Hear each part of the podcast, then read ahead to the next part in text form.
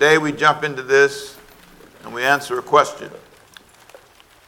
And the question is really simple Why are you here?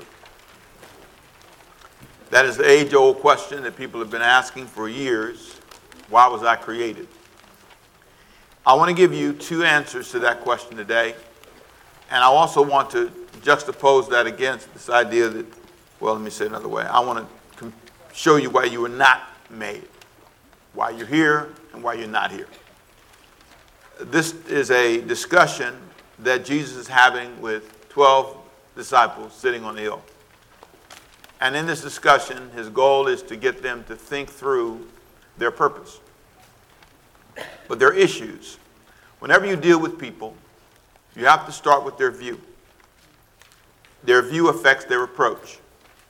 If they view things a certain way, you will never change them. Until their view changes, they don't change. As long as you believe certain things, you will do certain things. It's not until you change your view. And so the question is how do you see things? Every now and then you have to stop and rethink everything. Everything you think, everything you believe. And you have to reconsider. Maybe your way of thinking hasn't worked out for you. Look at the results your thinking has brought to your life. It's easy to blame somebody else. Oh, my daddy did it, my mama did it, you know, friend did it, community did it. White folks did it, black folks did it, Asian people did it, foreign people did it. It's foreign aid, that's what did it. It's always somebody else. But could there not be a possibility that some of the dynamics of your life are tied to your thinking? Tied to the way you process relationships, the way you communicate, the way you think you have the right to communicate, the tone you communicate in. And sometimes you just have to pause, and that's what we're doing this month, rethinking everything. Pull over on the side of the road, reconsider. Maybe this hasn't worked out for you. And if it hasn't worked out for you, what can you do to restart your life? There is a way to cut off the engine and cut on a new one. That could possibly happen for you, but you have to be willing to do that. In this series, I have been tackling these issues, and if you want to cheat, go to the back page, if you would please, in your sermon notes. At the bottom, I gave a list of all the sermons for the month. And on the back page, at the bottom notes, I said called Summary of Series. I listed for you the first sermon we talked about, and I already highlighted it. Say, rethink. Come on, join me, people. Say, rethink, rethink. Everything. everything. And that's, that's where we started. Talked about Rehoboam and talked about a guy who was in leadership and how he had to learn or consider that his father Solomon didn't make all the right choices and that the people felt that he was too hard for them, demanded too much. And then we turn to talk about what I just spoke to you briefly about rethinking your view and your approach. This starts in Matthew chapter 5, which is where we're going to be for the next couple of weeks Matthew 5, 6, and 7. This is, these are three chapters where Jesus tackles the way they thought. The Pharisees, the leaders, the religious people today had convinced the disciples to think a certain way. He came with a new mission for them. And this new mission, this new way of life, this new message of the kingdom they were going to teach people required a new way to think. And so he had to engage them. And he says, first of all, let me, if I can, tell you what blessing really is. Blessed are the poor, blessed are the meek. He began to lay out for them, and I talked about this in some detail, what that all meant. It's a great thing to read in the Message Bible in particular. It's a great, great flow. I love the way that it breaks it down for you in simple terms. So you might want to read that on your own Let's go back and watch it on, online if you desire to see it. Then, I, after talking about rethinking their approach, I, my, my, point was that, that these disciples could not go any further without, without changing the way they thought. They, Jesus often said in Matthew 5, 6, and 7, You've heard it said, but I say. You were taught this, but now I'm telling you that. In life, you run into those moments. You run into moments when you find out your family structure wasn't the best. Your parents did their best but didn't always know the best. You, you find that you didn't know the best. You did your best, but you didn't always know what to do. And so Jesus, in these three chapters, sets out to help them rethink things. And one of the most profound things he says, what we're going to talk about today. I want you to look back, if you would please, at the beginning of your notes, Matthew 5, chapter 5, verse 13. And I want you to listen to how he says it. It's so incredible. Let me tell you why you're here. Matthew 5:13. Let me tell you why you're here. that grabbed my attention. When somebody sits you down and looks at you and says, Let me tell you why you're here. I mean, that, that, that means we're about to hear something life changing. And he basically says, You are here to be salt seasoning that brings out the God flavors of this earth. That's why you're here. Your basic purpose is twofold. You're designed to salt the earth and give it flavor. You're all about flavor. That's why you're here. You're also here to be light. And this light, he calls it in the text we're going to read in a minute, colors, which really has to do with clarity. He's going to, you're here to bring salt and light. Say it with him, please. Come on. Salt and light. Go back to the verse. Let me read it for you, and you'll see what I mean.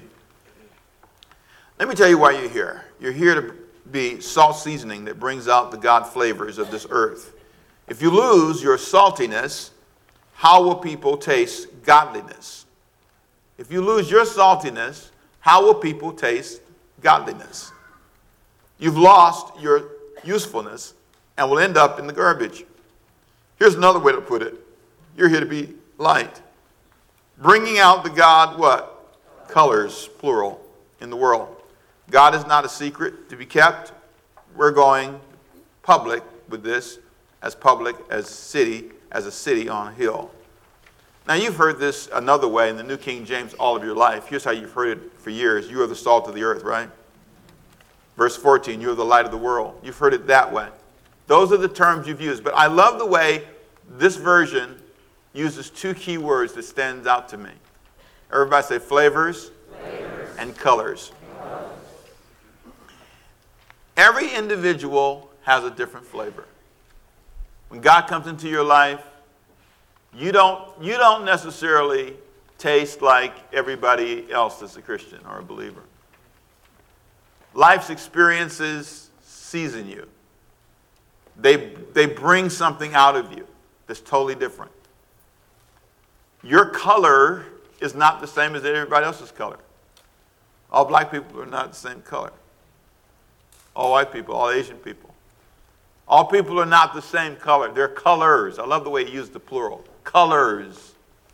All of you, when God touches your life, there's something that happens in you. And you become a unique person. Now, these, two verses, the salt and light verses I just read, really tend to talk about, in most people's mind, be an example.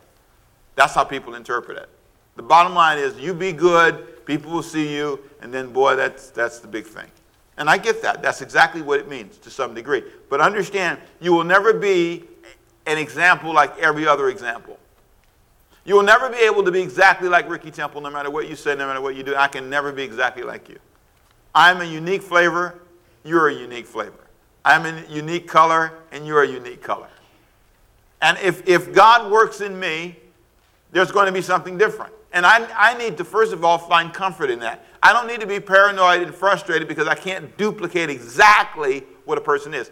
Whenever I mentor a leader, one of the things that they'll say at some point in the process with me is, I can't be exactly like you. I say, Great, now you got it.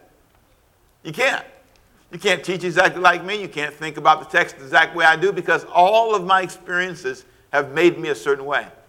There's a certain flavor that I have. There's a certain approach. There's a reason why I teach like this. There's a reason why I think the way I think. And I, I, I don't think that's bad or wrong. I think it's just unique to me. But that's, that's good to know.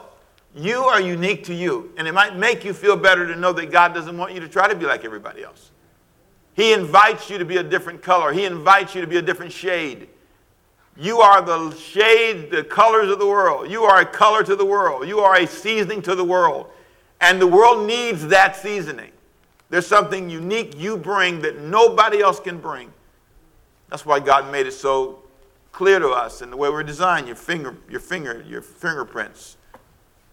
Everything about you has something unique. You can read one story and you hear it a different way. That's what's great about the Gospels. You know, Matthew sees the same thing that Luke sees, the same thing that Mark sees, and comes with a different perspective. Says the same story a different way emphasizes something that the other one didn't. Because to this person, for their seasoning, for their, for their color, it, this is what was important to me. Luke was a physician, so he saw all the medical stuff. Matthew was a numbers guy, he saw all the numbers stuff. Mark just said, let's get through the story, please. Shortest book, right to the point, like a movie. Forget all the other stuff. He went through the door. That's it. Let's just get to the point. There's something powerful about being clear that I can be me and be used of God. Can you say amen to that? Amen.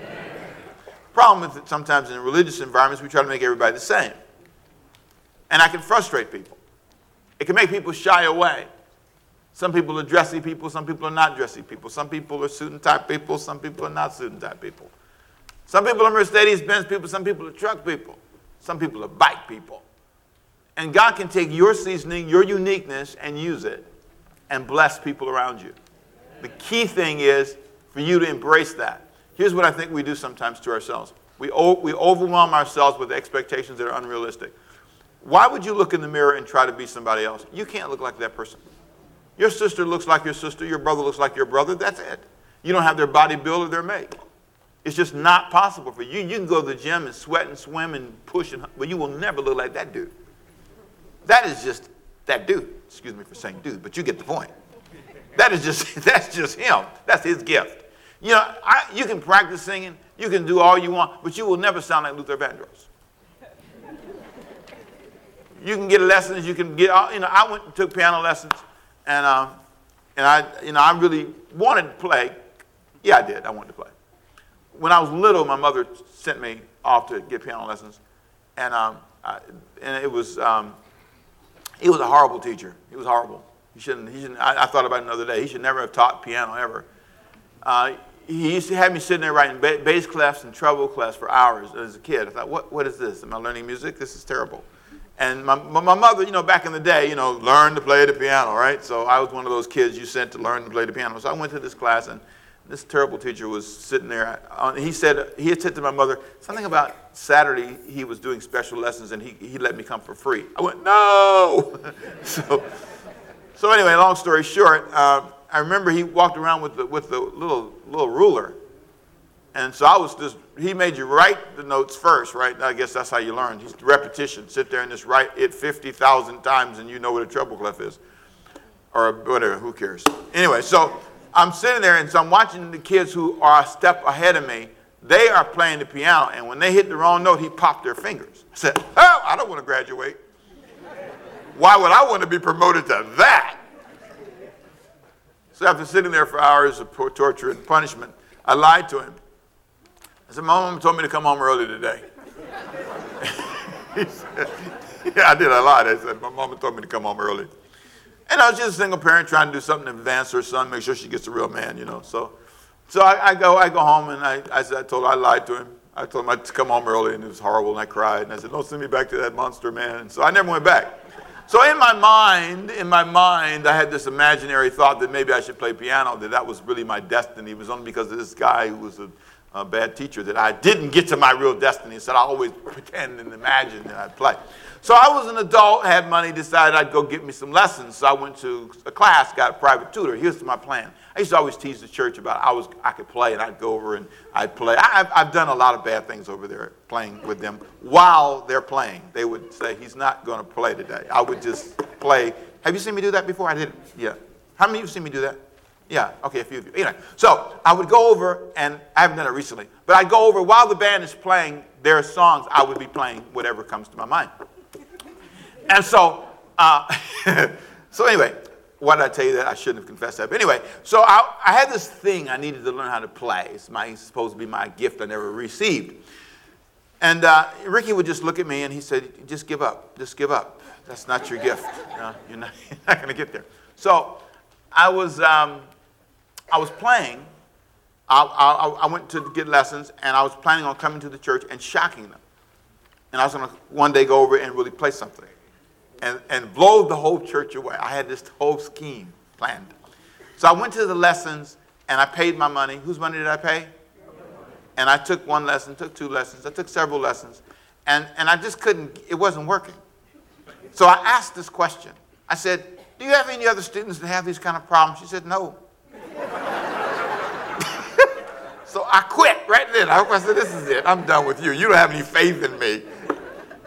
And then I knew I was in trouble too when I was trying to practice. When I was doing, I was playing Mary Had a Little Lamb. Because you got to start small, right? Oh, this is, is this a sad story? This is, but I'm telling it publicly. So I, you know, I'm sitting there and I'm, I'm playing Mary Had a Little Lamb, and I'm trying to play this thing, and Ricky walks behind me. You know, he can't play a piano. He's in the band, but he can't play the piano. What did I say he could not do? Play the piano. He had no piano lessons, none. He walks up behind me in the living room in our home and says, Hey, Dad, you know, what are you doing? I'm practicing. I keep moving. And he says, That's not right, Dad. Oh, oh, really? Mr. Can't play the piano, never had a lesson. He says, da da da da da da. I said, Get out of here. You just leave. Just get out. It wasn't but a year or so later, he said, Tell you what, Dad, let me get some lessons and I can play. He didn't have any, Ricky didn't have, Ricky, Ricky didn't, Ricky started playing, oh my goodness, what is middle school? I'm sitting here, but middle school, something like that. He decided, okay, I want to play piano. He played drums. And then he just became all of a sudden this incredible piano player overnight, like with almost no lessons. Disgusted me, so I knew that wasn't my flavor. Nor was that my color. And I accepted it. How much time do you waste trying to be some color you're not? I mean, look, if you're bougie, you're bougie. this is you. Be self. Be self. I mean, look, if you look, if you JQ, JQ, GQ, whatever you are, be that. That's who you are. You know, if you're a little ghetto, you're a little ghetto. You know, whatever. You know what I'm, I'm serious. Some people are just like that. They're just they're just down home. They're not going to be. You know, my wife is jeans, and to her favorite clothing is jeans and t-shirt. I mean, favorite of all time. Favorite of all time. If you ask her what to wear, she's gonna wear that. That's what she likes to wear. And so she's gorgeous as she want to be. And I said, baby, and she said, isn't that amazing we got together? isn't that just amazing? You and me. Difference day and night loves it. I mean, it's just, it's just, it's, it's really important for you to see what Jesus was telling these 12 guys on the hill. Here's why you're here. You're here to be salt. Your flavor with God's grace and presence poured in your life. When you pour God into your life, when you pour God into your life, you're going to be a unique flavor, and that's why you're here. So that means Ricky Temple, preach like you preach, teach like you teach, be who you are. You're the color you are. Accept it. Sometimes I, you know, I, felt a little guilty. You know, um, people said, "Well, you know, come on, crank it up." So I, I, I used to sing preach a lot when I first learned to preach, and I, I, I did that because people told me that's the color I had to be. I was trained to preach like that. You were trained to start off slow, and then you work your way up and build to the time. And you know, you, that, you that, I was taught how to do that, and I did it for years ran revivals doing it. I used to sweat out all my clothes. When I preached, I used to literally sweat out of my suits. Literally. And um, some of you say, I can't imagine, but it's the truth. but one day, I, I decided that wasn't my flavor. Every now and then, if I feel something, I might crank it up if I feel it. But, you know, praise God, this is Ricky Temple. Ricky Temple likes notes. Ricky Temple likes school. Ricky Temple likes learning. Ricky Temple likes book. That's him. I found my seasoning. Some of you need to find your seasoning.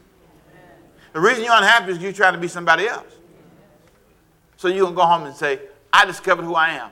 I am ghetto. Some of you go home and say, Pastor Rick helped me find myself. I'm to stop dressing up. It's just, just me right here. You'd be surprised. Some of that's liberating. And I, and I, believe you evolve. I believe your colors and your, and your flavors evolve. You know, I, I, used to have to wear a suit. I used to have to wear a suit for emotional stability. I felt like I was out of uniform. I wore suits so much that my members didn't believe I owned jeans for years. I'm talking about 20 years. Many of them had never seen me in jeans. Is that right? I mean, always dressed up. Always. And, and uh, I, I one day decided I wanted to go on a suit strike. And I didn't wear one for months. It made a lot of members nervous. what happened to him? He's going through a phase. and so every now and then, now I feel free. If I feel like a suit, I wear a suit. If I want to wear Levi's, you come in when I'm on Levi's and a, and a shirt. I feel like I can change. And I think that's part of the joy of growing and seasoning. So some of you lift your hand and say, I need to find my seasoning. Come on. It'll help your life, it'll help your marriage, it'll help you. Now that you understand why you're here, let me tell you why you're not here. There are two things I want to emphasize, and two things Jesus talked about in Matthew 5 that I thought were profound. And both of these are different topics, but they were important because in the psyche of the people that he was talking to, he knew that they were thinking a certain way. He knew they were stuck in a certain way of approaching life. And one of them was they were big on vengeance. And to get them to where they needed to be, he wanted them to understand this, is, this can't be a part of your life. Because what they were going to do going forward was very, very difficult. What they were going to do going forward was very, very hard. What they were going to do, people were going to offend them. And if people offended them, they would have to, have to learn how to respond in a way that wasn't vengeful. Because if they were vengeful, which was the cultural norm, eye for an eye, a tooth for a tooth, they would be locked out of opportunity. There are a lot of people they would never reach. And so I want you to watch with me as, as he gives this advice. And I wanted to read the New King James Version, Matthew 5, verse 38. Here's what he says Matthew 5, 38. You've heard it said, an eye for an eye, a tooth for a tooth. But I tell you not to resist an evil person. Now, whoever slaps you on your right cheek, turn to the other to him also. Wait a minute, wait a minute. Whoever slaps you on your right cheek, turn the other to him also. That's when you're reading the Bible and you read a verse like that, you say, let me read that again. Let me read that again. Let me read that again. verse 4 if anyone takes, if anyone wants to sue you and take away your tunic, or your house, or your car, or your whatever, let him have your cloak. So you want to take my jacket, let him have it. Whoever compels you to go one mile, go with him two. Give to him who asks you and from him who wants to borrow from you, do not turn away. Wow. Now, there's a way I can summarize this in just simple terms wimp. If I'm being honest, I'm just being frank and honest, that just sounds wimpy to me. So that, and I, when I was in school, kids came up to me and told me this. I was in high school and I came to Christ. They told me, say, hey, you know, I read in the Bible that if I slap you, Ricky, that you'll turn the other cheek. I told him I'm not that strong yet. I'm growing. I'm still working on it. if you slap me, I'm going to roundhouse kick you. I promise. If you slap me, I promise you. I'm going to give you one of them big roundhouse kicks you don't. What in the world did you say to me? I know you're not serious. Am I really going to accept that? I don't think so. It was amazing. I, I just, I just could not imagine that I, I didn't know what it meant you, you know, you read this kind of verse and you go, I don't know what it means, but it can't mean that. Somebody said, please explain, Pastor, please explain. Here's, here's what I believe he, he's saying to you. And I, I want to make sure you understand. You're not here to exact, to, to exact vengeance. That's not your main assignment. That's the main message. Let me give it to you in the Message Bible and we'll tackle it a little bit more here. Here's another old saying that deserves a, a second look. This is Jesus comparing, you've heard it said, but I say, eye for an eye. You with me? Tooth for a tooth. Is that going to get us anywhere? Here's what I propose don't hit back at all. If someone strikes you, stand there and take it. If someone drags you into court and sues for the shirt off your back, gift wrap your best coat and make a present of it. And if someone takes unfair advantage of you, use this occasion to practice the servant life. No more, this is, this is the big point, verse 42 in the Message Bible. No more tit for tat stuff. That's where they were stuck. This wasn't a call to be wimpy. This wasn't a call to be passive. This was a call to say, you guys have taken this too far. You live for vengeance. You are consumed with getting people. You are the person who goes on the job, and your job is to let everybody know what they don't know. Your job is to put them in their place. That's your job. You've been promoted to supervisor to fix up everybody. You're the law. You are the legal authority over, over everybody. Everybody that hires you hired you for one reason to tell them how dumb they are. Your job, your purpose, the reason you're here is to make sure that if someone doesn't do right, you fix it. You're always walking around with the justice mindset. When you go to the family reunion, you want everybody to know they're going to hell. Your job is to come in the room and set the tone. Hallelujah! That's you. You're a big Bible, beating everybody around the head. And if they say something wrong, they know what's coming. Because you mama. Mamas have a license. Daddies have authority. Big brothers can do what they want. Grab them. Handle them. Vengeance is yours, says you. You will repay. And they know the deal. But you're not here for vengeance. You're not here for an eye for an eye. You're not here to allow that to become your culture. You're not here. That's not the flavor. That's not the color. And it was ingrained in them. It was going to hinder any ministry they would ever do. They would never get beyond this point. They would never, ever get beyond this moment. Never. They would be dominated and controlled forever and limited. You know, a lot of people will never, ever, ever hear God through us because of us. They don't, it's not that they don't want Jesus, they don't want to be like you. They can't imagine Jesus being that mean and, that, and responding that way. Sit down! I was in the grocery store the other day and I got nervous for the kid. Stop it! I said, no. I said, just no is fine. Not no. I hope God tells you no. Your mean self, big and strong and looking down at a little squirt. A little squirt. That's what I said, squirt. Yes. A little person dominating, taking control. You're embarrassed, so you're going to embarrass them. It's all cute till later on in life.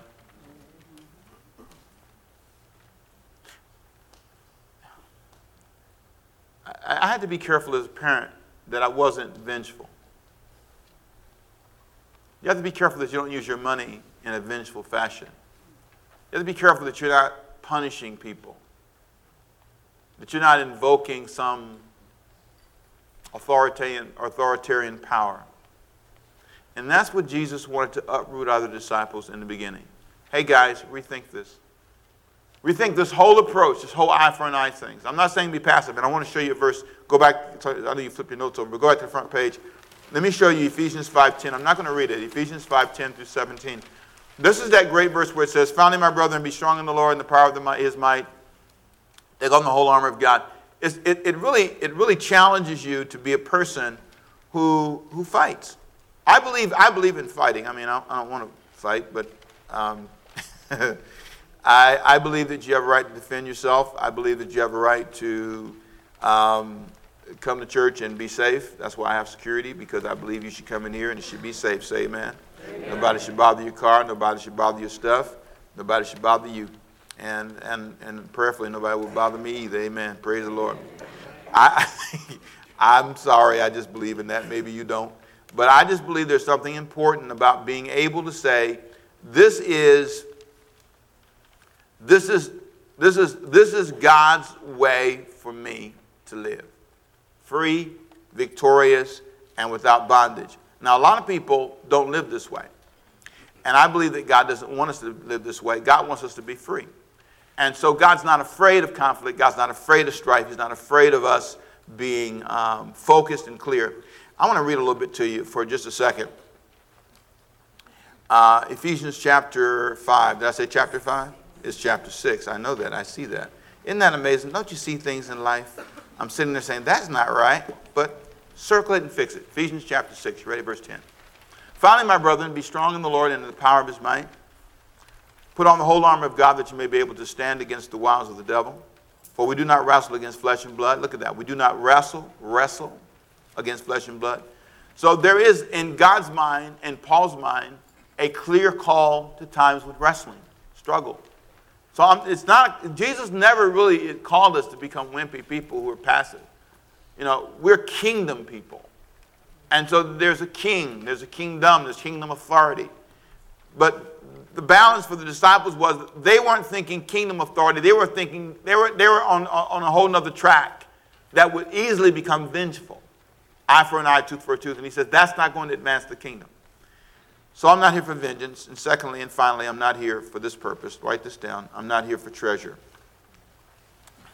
One of the great uh, temptations in life is to be all about money or be none about money. And when you're not about money and you're not about treasure, you try to find somebody with treasure when you don't have any. So it's easy for you to become extreme in this. Now, notice these two things. One, he says, guys, it's not about vengeance. Two, guys, you're not here for the purpose of just, just finding treasure. Here's what Jesus said. This is important. This is in chapter, um, uh, back to Matthew chapter 6, verse 19. Do not lay up for yourselves treasures on earth where moth and rust destroy and where thieves break in and steal. But lay up for yourselves treasures in heaven where neither moth nor rust destroys and where thieves do not break in and steal. For where your treasure is, there will your heart be what? Also. That is the message. This is not in any way a, a prohibition against prosperity. This is not in any way saying you're not here just to, uh, you, you, you're here, you're, it's not saying you're, you're not supposed to be uh, financially focused and advancing yourself. It, it's important to say that because Christians go, people believe go one way or the other. It's like it's, it's all money, money, money, or it's no money at all. It's entrepreneurship or no entrepreneurship. I believe you have to have a balance. Many of you, your biggest problem is you have not balanced this idea in your mind. He talked to the 12 guys on the hill and says, Guys, I want you to have a balanced view of treasure. Now, why is that important? Because these are guys who are entrepreneurs, they are fishermen. These are guys who work for a living. Every day is about getting up early, strong guys going out, hustling through the water, and bringing some fish home, selling it. That's what we do for a living that the, the, balance is you can't just live for that. You can't just live to make more money. You can't just live to retire. You cannot just live for that. If you do that, your heart gets tied there. And so there are three important things I want you to understand about treasure. And three things that treasure reveals about you. Number one, it reveals the true state of your heart. Say that with me, please. Come on. The true state of your heart. Say it again. Come on. The true state of your heart. Your view of treasure will reveal the true state of your heart. Where is your heart? And you got to be careful that, as I said, it's not imbalanced. And I can't say this enough. I'm not trying to say you shouldn't be focused on financing your future and building your future. I think a church that's not focused on financing its future and building its future is being foolish. I think a church that's not focused on a family that's not focused on advancing your life, that's not wise. But the problem is when that's all you live for. And if you're not careful, it can reveal the true state of your heart. Secondly, it can, it can, it can have an impact on and, and show the possible place you will end up in life. You can end up in a place where your treasure is. And if that's your job, that's where you'll end up. You can end up with just a church as a pastor, just a business, as a business guy, no family. Listen to how he says this, and I put this in bold prints for you. The place where you, let me read the whole verse, verse 19. Don't hoard treasure down here, where it gets eaten by moth and, and, and uh, corroded by rust or worse, stolen by burglars. Stockpile treasures in heaven, where it is safe from moth and rust and burglars. It is obvious, isn't it? The place where your treasure is, is the place you will most want to be and end up being. And so, three important things your treasure reveals. Number one, the true state of your heart. And number two, the possible place you will end up in life. I've seen so many people end up with just an education because that's what they treasure.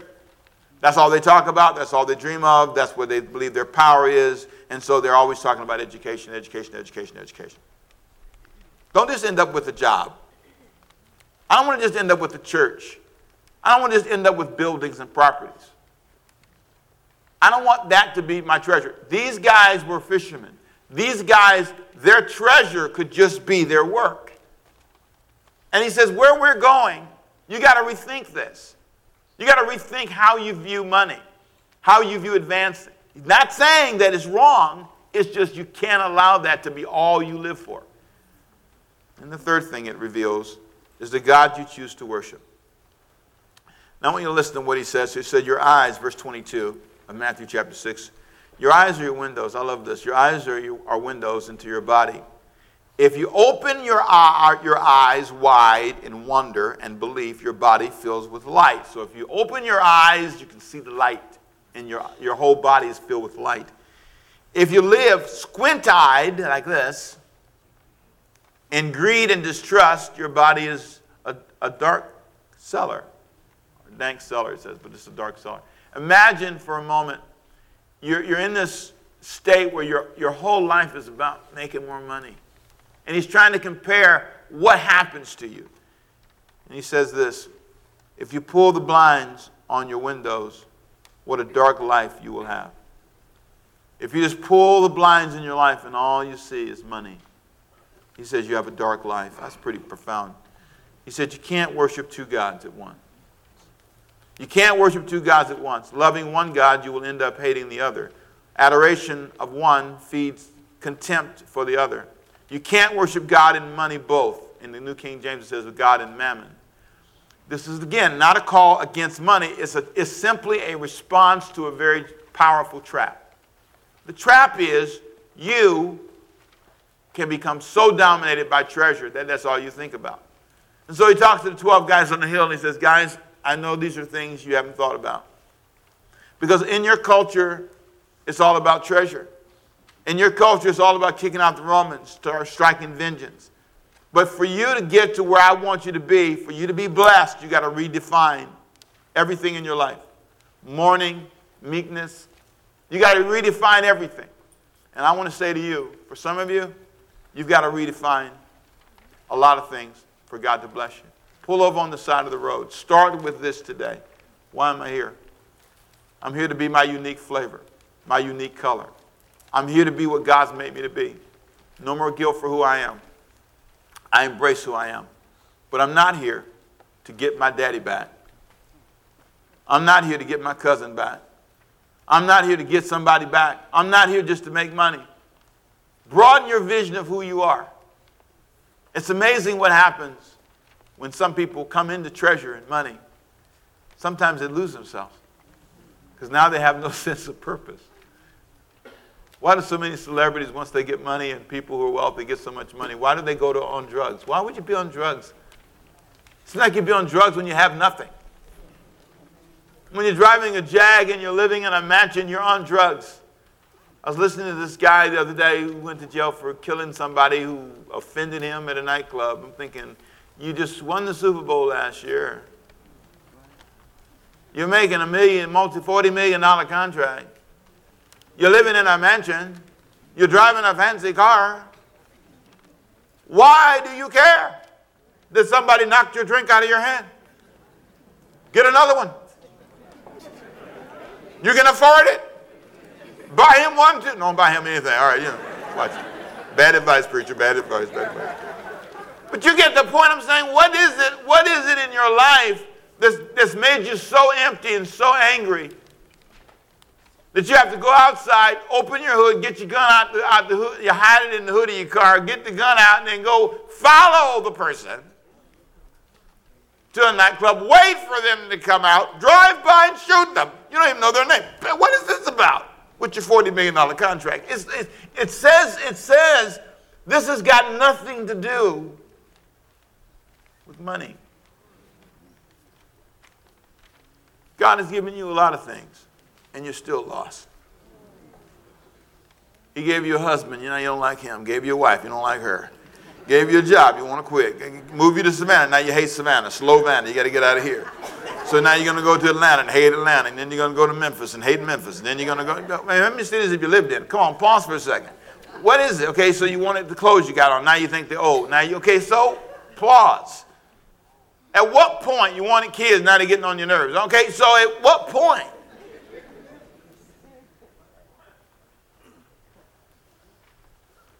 I watch guys, and I'm done when I say this. I watch guys, I, I, do a lot of leadership training, and I watch guys say to me, Oh man, boy, it must be great.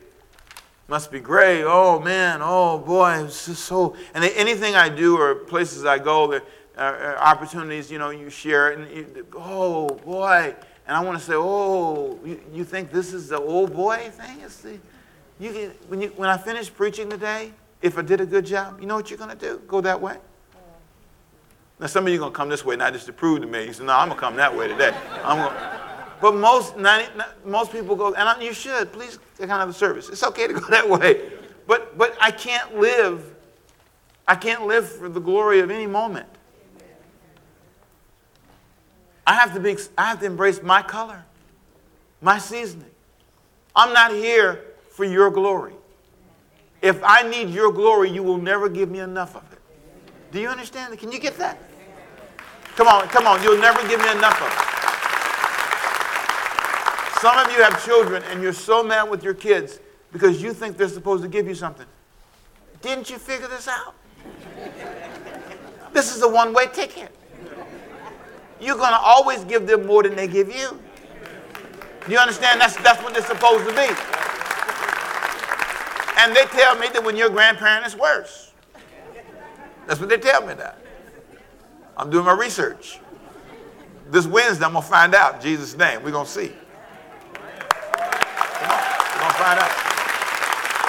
But here, here's the deal I need you to just leave this place today happy, happy, blessed, freeing everybody, no expectations. Let's pray together, shall we? Father, in Jesus' name. Pray your spirit would bring healing to hearts. People who've always looked for somebody's seasoning as, I could just be like him. Man. If I could just have what she had. Pray they look in the mirror and say, I'm glad for what I have. Glad for who I am. My body's not perfect, but it's my body. At least it's moving. My children are not their children, but they're my children. It's all good. I pray we leave free today. Lifted in our spirits, clear in vision. Lift those hands up high, would you? Bless them to be happy today. We are salt, we are light. We're different seasonings, and we're different colors, flavors. Help us to embrace who we are. Pour your life into us. Let us be uniquely touched by you and make a unique difference wherever we go. I pray for people here who don't know you. Their lives have not been in line with your will.